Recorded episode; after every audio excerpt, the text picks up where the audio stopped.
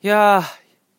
ー、やっと金曜日終わりました。明日からまた2連休お休みが来るわけですけど、皆さんどう過ごすんですかね？俺はちょっとね、あの、沖縄から帰ってきて、いろいろスーツケースとかほっぽり、ほったらかしなので、ちょっと部屋の掃除をしたいと思いますが、えー、1週間お疲れ様でした。はい。というわけで、2018年7月20日金曜日、テミターズのラジオごっこスタートです。は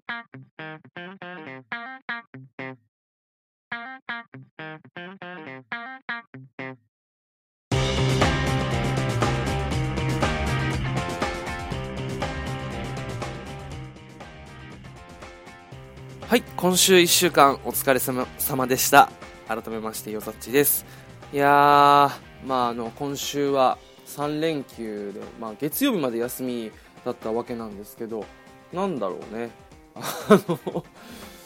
あんまり休みだった感がないような気がするのはなんでだろうな。まあ、その、残りの日数で、まあ、ちょっと今週は結構密度が濃かったんで、あの、休み、休みがあってちょっと1週間の、まあ、仕事自体の日数は少ないはずなんですけどねま体感としてはそんなにあの変わらなかったような気がするんですけど、まあ、今日、えーと、いつもとちょっと違ってあのイベントのお手伝いの仕事に行ってきたんですけど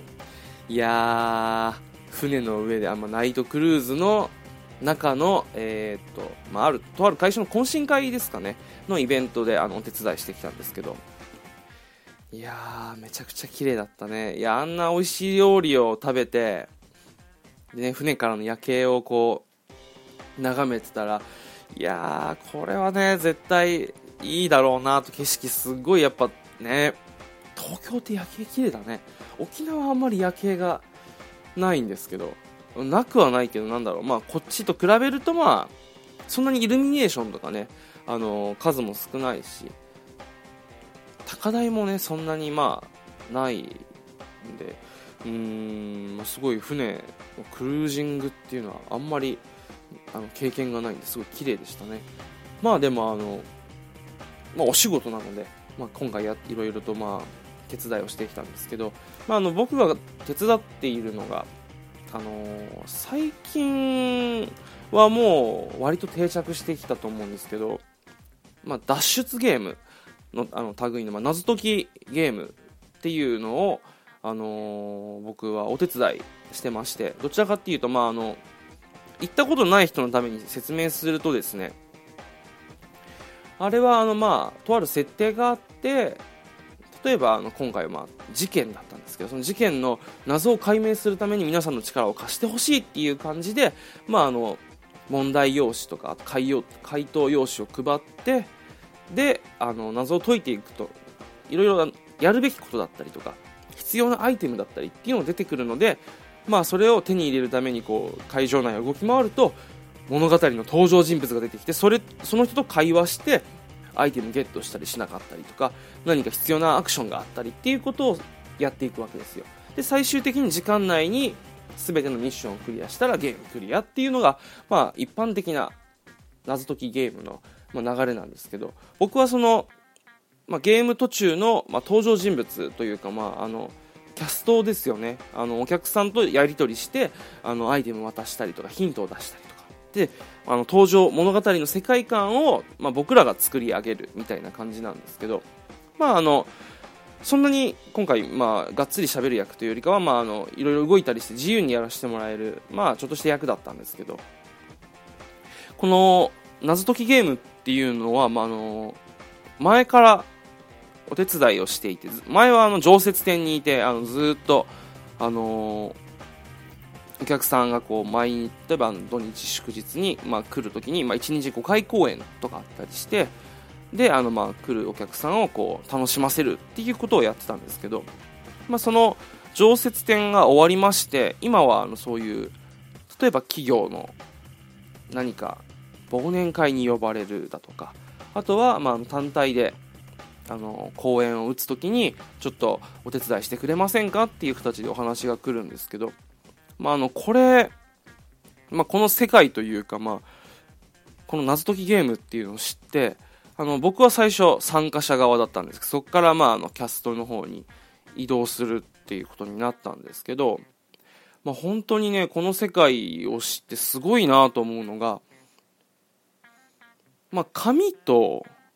まあ、多少やっぱ音楽はあったりするんですけど、まあ、紙と人と、まあ、それであの、まあ、キャストであるな、あのー、あじゃ間違えた。紙、まあ、その謎謎とキャストだけで、まあ、どこでもあのエンタメ施設になるというか遊園地のように楽しい空間になるんですよ。謎解きゲームって。これ本当にすごいなと思って、まあ、今回あのお客さんは皆さんもちょっとお酒が入っててあれだったんですけどやっぱりあの解いてる途中ってすごく楽しそうなんですよね。であのまあいろいろチームもありましたからこうあっちのチームよりかは俺たち絶対解くぞってこうがっつり解いてる人たちもいればなんかあのプラプラプラっとみんなこう自由に楽しんで、まあ、そういうなんて言うんだろうすごいもうガシガシいくよりかは一個一個謎を楽しむっていうようにでもみんなそれぞれの楽しみ方は違えどすごくのめり込んでいて見ているこっちもすごく楽しい。でそしてなんか嬉しい空間なんですよね。で、まあ、すごいのが、本当にこの、大の大人ですよ、が、もう、めちゃくちゃ、のめり込む、まあ、の、もう、魔力ですよね、魅力というよりかは。本当にそれぐらい引き込まれる力っていうのが、この、体感型イベントにはあるなと思ってて。まあ、演劇だったりすると、もちろんその役者さんの、まあ、スキルというか、まあ、演技力で、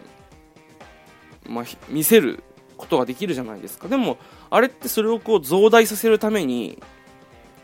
音楽の力だったりとか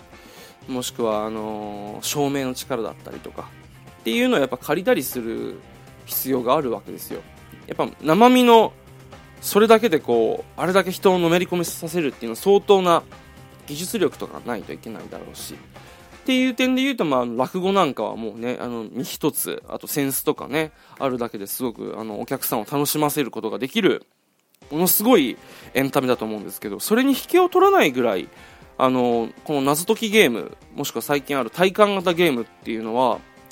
すごい可能性があるなと思ってて、もうあの、なんでもない空間でも、例えば壁に謎をポンポンポンって貼って、あのー、その、まあ、アイテムを渡したりして、宝箱出てきて、で、その宝を守る門番とか、なんか、ヒントをくれるなんか、ちょっと怪しげな、なんかね、マスターみたいな、そういう登場人物が出てきたりするだけで、いつもの空間が、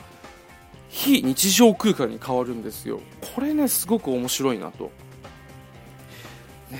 自分でもねあのいつかできたらなと思って1回だけねあの自主公演やったことあるんですけどまああの本当に近しい友達集めて20人ぐらい、あの、お客さん呼んでちょっとやったりしたぐらいでなかなかね、あの、最近増えてきてますしでなおかつこの謎を解け謎を好きな人はいいとしても、あのー、物語を体感するために謎があるのか謎を解きたいがために謎があるのかっていうなんかこの塩梅とかもあったりしてなかなかねあの難しいんですよね。そういうのがやっぱりうまい団体とかはあの全く初心者も全く初心者の人でもあの結構こういうの生き慣れててもう謎にはすごく詳しいっていう人も同じ回で参加させても同じように楽しむことができるんですよ。難しいからこれ嫌だとか簡単すぎてつまんないとかっていうどっちかによらず初めての人たちには初めての人なりの楽しみ方を作ろう。でクロートにはあのこの人たちに楽しめる楽しみ方を作ろうっていうのを一つの公演でやっちゃうっていうすごくあのすごいあのやっぱクリエイターがいるんですよ。なのであの、まあ、そういうのをちょっとねあのこういうスタッフとして参加しながら何かねあの自分でも作っていけたらなとちょっと日々思ってる次第であります。はい。というわけで今日あのお裾分けしたいテミターズレコメンドはこの謎解きゲームに関するこちらの団体会社をご紹介したいと思います。というわけで今日ご紹介したいのはこちら。東京坊主。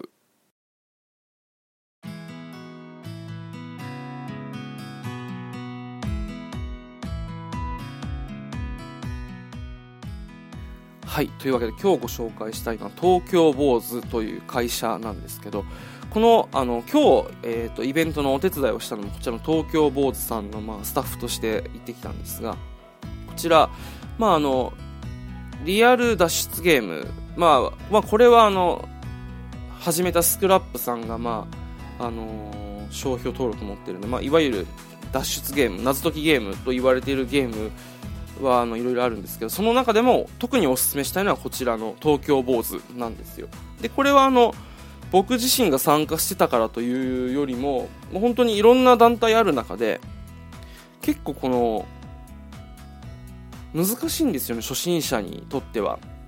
っていうのもあの例えばもうこのリアル脱出ゲームっていうものを始めたスクラップさんの魅力っていうのはもう光とか音とか、まあ、キャストとかすごい贅沢に演出をしてものすごい緊迫感だったりこのスリルドキドキハラハラっていう世界観を味わわせる、まあ、団体なんですよ。なのでものすごいあの本当に舞台に入り込んだみたいな感じなんですね。ただこれはもうあくまである程度ゲームを、あのー、チャレンジしてる人想定なの謎っていうのはすごく難しいんですよ。で全く知らない人からしたらもう、まあのー、全然分かんなくてもうなんか序盤でつまんないっていうことになりかねないんですよね。で一方この東京坊主さんっていうのはあのー、全く初めての人にも優しい謎なんですよ。でも謎は簡単だけどでもやっぱちょっとどなんかひとひねりというか工夫があるんであのー、ひらめいた時にあそういうことなんだっていうちょっと楽しみがあると。で、あのー、この東京ボードのさらにもう一つの魅力としては、茶番があるんですよね。はい。なんかもう、例えば参加者が一緒にキャストとして何かやるとかっていうね、昔やったやつだったら、あのー、ダジャレを言って笑わしたら、勝ちってなんかこう、笑って笑い転げて死んでしまうみたいな、そういうちょっとくだらないんですけど、くすっと笑える。で、まあ、あのお客さんに無理がない範囲の茶番っていうのがあってそれはあの見てるあのキャスト間でも必ずあるんで、まあ、最初にちょっと茶番をキャスト同士でやって笑いが起きたところでこう謎を解いていくっていうそういう、まあ、あのストーリーというか展開なんですねなので初心者にすごくあの入り込みやすいんですよ。謎はそんなに難しくないけどまああの解いた楽しみか楽しみはあってかつその茶番であの必ずどっかに笑いがあるっていうこの参加してる感っていうのは結構初めて謎解きゲームとかを体感する人にはあのすごくおすすめなのでぜひ東京坊主あの脱出ゲーム参加してみてください。はい。でですね実はねあるんですよ。来月2018年8月18日、えー、土曜日ですね。東本願寺浅草にある東本願寺でリアル成仏ゲーム消えた巨大物を取り戻せという、まあ、謎解きゲーム、まあ、リアル成仏ゲームという、まあ、銘打ってますが謎解きゲームがあるんですよ。であのこれ実はあの6月に東本願寺だと富士祭りという中で行われたリアル成仏ゲームっていうものの続編なんですけどこれがね実はあの前回僕参加したんですけどかなり好評だったんですよ。でそれの好評を受けて続編を作ろう。でもっとパワーアップさせようって言ったのが今回のこのリアル成仏ゲーム消えた巨大物を取り戻せなんですよ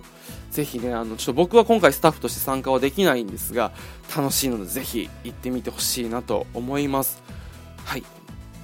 東京坊主、えー、調べてみたら、きっとあの、詳細載ってると思いますので、こちらのあの、ラジオの、まあ、あの、詳細にもあの、ホームページへのリンク貼っておくので、ぜひ見てみてください。はい、というわけで今日お服分けしたのは、大人が本気で遊ぶ会社、夏時ゲームの東京坊主でした。ぜひ遊びに行ってみてください。はい。というわけで最後までお聴きくださいましてありがとうございました。よざちでした。それでは週末楽しんでください。